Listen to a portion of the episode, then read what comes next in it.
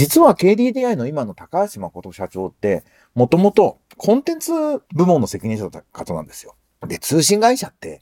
コンテンツとかの部署の方って、社長にはほとんどエンターテックストリート。音楽プロデューサー。エンターテックエヴァンジェリストの山口のりかずです。このポッドキャストは、ラジオトークアプリから、Spotify、Apple Music などにも配信しています。今あなたがお聞きになっているサービスで、ブックマークをお願いします。毎週月曜日更新を目指してやっております。今とこれからのエンターテインメントテクノロジーのホットトピックスについて一緒に考えていくプログラムです。短い時間ですが、今日もお付き合いください。ということで、2月11日日曜日ですね、新しいプロジェクト、音楽未来会議、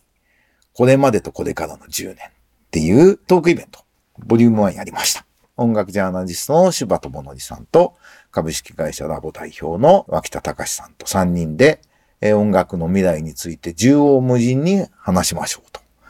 ただ年4回やって本にするんで、縦横無尽と言いつつ、筋の通った内容にしようねと言ってやってみました。結構いろんな方、会場にもいらしていただいたし、 Zoom オンラインもいらしていただいてありがとうございました。そうですね、なんか、ちょっと僕は司会進行みたいな役割なんで、時間守りながら内容のところをね、全部こう、深掘りするのってなかなか難しいですね。ちょっと今回の反省をして次回はもっとスムーズにやりたいなと。あとなんかちょっと Zoom の音声トラブルでもあったみたいで、なんかスタッフ的にはあの理由は分かったみたいなんで、えー、そんなことも改善しながらやっていきたいなと思ってます。次回5月12日、8月と11月も、えー、僕ら3人的には日程決めたんで、えー、順次発表していこうと思います。リアルは、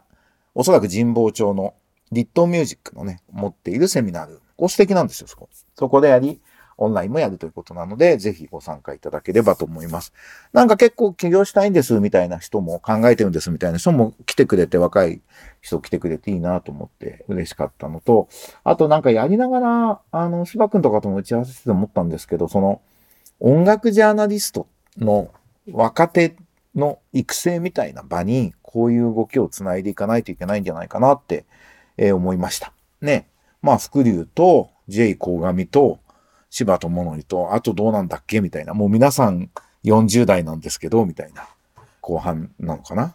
なので、えー、20代とかでそういうことをや、やれる音楽について語ることをなりわいにする人たちっていうのをなんか作っていくってことはやれたらいいのかなと思ったりしています。えー、引き続きご注目ください。では、最近気になったニュースいきます。これびっくりしたんですよ。KDDI がローソンに TOB5000 億円。三菱商事と共同経営と。三菱商事と50%ずつの完全共同事業でローソンをやって、ローソンはもう株式交換をやめるということなんで、三菱商事はやっぱ商社なんでね、その 2B の部分っていうんですかね、をやる役割ですから、商品をどうするかとか、ユーザーに接する部分は主に KDDI がやるってことなんで、まあ、ポンタポイントをね、あの D ポイント、ドコモの D ポイントみたいなものと対抗するみたいなイメージはあるんでしょうけど、あの記者会見でコンビニは消費者にとって身近な接点、デジタル技術をフル活用して新たな価値を提供するってね、言ってて、実は KDDI の今の高橋誠社長って、もともとコンテンツ部門の責任者だった方なんですよ。で、通信会社って、コンテンツとかの部署の方って、社長にはほとんどならないんですよね。やっぱり専務止まりっていうか、どんなに優秀な方でも。だ高橋さんが社長になった時すごいびっくりして、僕もまあ面識はあるんですけど、嬉しいなと思って頑張ってほしいなと思ってるんで、なんかその、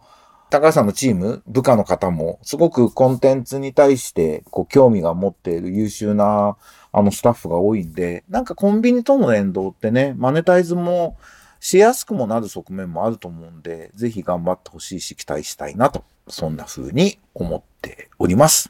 えー、それから、日経新聞に、テイラー・スウィフト経済圏、10の数字で読み解くって記事がありました。これぜひ見ていただくていいと思うね。東京ドームで4日間やって、僕行けなかったんですけど、僕の周りの人みんな行ってて、Facebook に、もうすごい良かった、すごい良かったって上げてて、すごい悔しいんですけど、まあ、スイフトノミクスっていうね、言えるような、桁違いの経済効果を生んでる GDP、アメリカの GDP を押し上げたとも言われてるんですよね。で、この人本当にね、ファンエンゲージメントがうまいんですよね。正直あざといなって僕なんか思うこともあるんですけど、何でもかんでも言ってることが正しいわけじゃないんですけど、ファンの巻き込み方、信頼のしてもらい方っていうのは、本当に天才的に上手だなと。あと、音楽未来会議で、あの芝君も言ってましたけど、まあ、こんな勤勉なアーティストはいないと。グラミーやって、日本に来て東京ドームで3時間半ぐらい歌ったらしいんで、お客さんがずっと立ってらんないのに本人は歌ってるっていうね。すごいって言ってましたけど、まあすごい人だなと思います。今ね、あの世界で一番関心があることの一つってアメリカの大統領選挙だと思うんですけど、トランプが、で、まあ、テイラー・スウィフトは割とダイバーシティがあの大事で民主党支持って言ってる、公言して前回の大統領ではバイデンを応援したんですよね。ただ、あの、バイデンに入れようとかいうことはもちろん言わずに、ただ皆さん選挙には行きましょうって呼びかける。テイラー・スウィフトが呼びかけたら、あの、投票登録なんか、アメリカって登録してから、あの、選挙するっていう段階があるみたんですけど、登録者が10万人1日で増えたっていうね、記事もあったりして、すごい影響力があるのかなと。なんかこう、誰のことも、こう、言いたい放題言うトランプが唯一、こう、ちょっと歯に何かが挟まったような感じでしか言えないのがテイラーなんじゃないかと。テイラーってもともとカントリー音楽出身なんで、要するに共和党の支持層なんですよね、アメリカの保守層。そこから出てきて、今やまあ大ポップスターけれども、政治的な発言して民主党を支持する、バイデンに入れるって言っても、人気が落ちないっつうのはね、すごいなと。そんなことも思います。この日経の記事も面白いので、10の数字ね、今全部は言いませんが面白いと思うので、見てみてください。それから、アフリカの、アフリカフォーカスドミュージックストリーミングサービス、ムドゥンドっていうんですかね。これ、あの、ミュージックビジネスワールドワイドっていうね、英語のメディアなんですけど、そこで、アクティブユーザーがすごく増えてますっていう記事が出てます。これ3000万人かな？だから、かなり伸びてきてるんですっていうことで、あの、これからはもう要するに、欧米はストリーミングサービスっていうのは飽和してるんですよね。なんで、これから伸びていくのは、いわゆる経済新興国。最近はグローバルサウスっていう言葉使うようになりましたけど、そこが経済的にも伸びていくし、人数はともかく今そこから伸びていると。で、まだ単価安いけど、これから月額単価も上がっていくだろう。みたいな観点で言うと、アフリカも非常に有望で注目市場なんですよね。で、僕この間フランスのミレム行ってきたじゃないですか。フランスとかにいると、アフリカ近く感じるんですよね。アフリカのアーティストが、あの、実際、あの、有名なアーティスト、僕は知らなかったんですけど、が、あの、スピーチで出てきて喋ったりとかするし、アフリカの音楽関係者も結構来てるんで、なんか、ちょうどそんなタイミングにこんなニュースだったんで、こう、アフリカの音楽サービスっていうのもどんな感じなのか知りたいなというふうに思いました。から日本のだと、穴船のレコードが伸びてますと。30年ぶりの数字になりましたっていう発表がレコード協会からありました。アメリカはフィジカルの売り上げのうちのレコードが CD の倍以上あるんですよね。そりゃそうですよね。もうだから CD を音楽聴くために買う人ってあんまりいないわけで、買う理由ってアーティストとのエンゲージメントを濃くしたい、アーティストと近くにいたい、まあ、ものとして欲しい、コレクションとして欲しい、みたいなこと？じゃないですか。で、だとしたら、アナログの方が、コレクションとしての喜びも大きいし、ファン、アーティストと繋がってるって気持ちも大きいから、アナログに移っていくっていうのは当然で、だから日本のレコード業界も、こう CD をね、複数枚売ることに救急とするっていう、あの、AKB 商法ってものから早く卒業して、アナログレコードとかをね、しっかり伸ばしていくこともやり始めるタイミングなんじゃないかなと。あの、アーティストもアナログそろそろね、えー、やっていくといいと思う。まだ日本はちょっとカッティング工場とプレス工場が足らないっていう問題があったりするんですけど、これまあちょっと鶏卵なことがあるんで、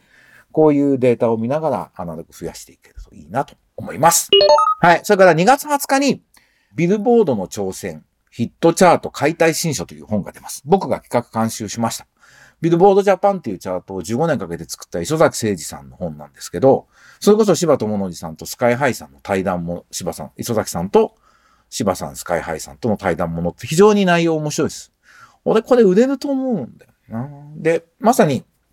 え昨日見本本をもらって、なんかね、やっぱり本って作った側はこう実物があるの嬉しいもんなんですけど、あの非常に音楽に興味のある人には読んでもらえる本だし、すごく売れる本だと思うんで、ぜひヒットチャート解体新書をチェックしてみてください。3月の10日にえー、これは無料イベントで、リアルプラスオンラインで、お茶の水のリットベースっていうニットミュージックが持ってるイベントホールで、出版記念イベントやりますので、ぜひいらしてください。ここは、ミュージックコンシェルジュの福井さんと、あと、大手 IT 企業の音楽担当者、今お願いしているところで、僕が司会で、リミックスとアウトテイクスっていうね、ちょっと音楽っぽいタイトルなんですけど、チャートについてそのゲストの方に話していただくのがリミックス。磯崎さんが本に書けなかったこと、喋りますと。収録できなかったこと。っていうアウトテイク。ディレクターズカットみたいな感じですかね。あの、映画で言うと。なのでぜひ本も読んでいただきたいですし、イベントもチェックしていただければと思います。ちなみに僕は2月の18日からかな ?2 月の19日からタイのバンコクで、えタイのジャスダックである MCT っていうところと組んで、タイ人と日本人のコーライティングキャンプでやります。これ経済産業省さんのビジネスマッチング事業としてやらせていただくんですけども、タイ人のプロの音楽家10人と日本のプロの作曲家10人、20人で3日間、4人1組で5組、毎日、え1曲作ってはチームを編成変える、チーム変えるっていうんで、え3回やるっていうのをやってまいります。えー、今からね、チーム編成を決めるっていうのがオーガナイザーの一番でかい仕事なんですよ。で、タイの参加者の情報が今来てて、あの、すごいバリバリの才能ある方が集まってくれてて、タイのね、あのシーン、アジアのシーンを攻略するのには面白いんじゃないかなと思うんですけど、ベストの組み合わせ考えるのが大変で、これからやろうと思っております。で、帰ってきて、2月24日、帰国の翌日にですね、これはオンラインのみなんですけど、速報オンラインイベントというのを無料でやります。これ山口ゼミのプレイイベントって形で山口ゼミの PTX に出てますので、えー、バンコクから帰ってきたタイのキャンプの速報報告、ぜひ24日見てもらえればと思います。ということは僕は来週はですね、このポッドキャストはバンコクのホテルで、えー、と収録をしていることになるかと思います。また来週お会いしましょう。それじゃあね、バイバイ。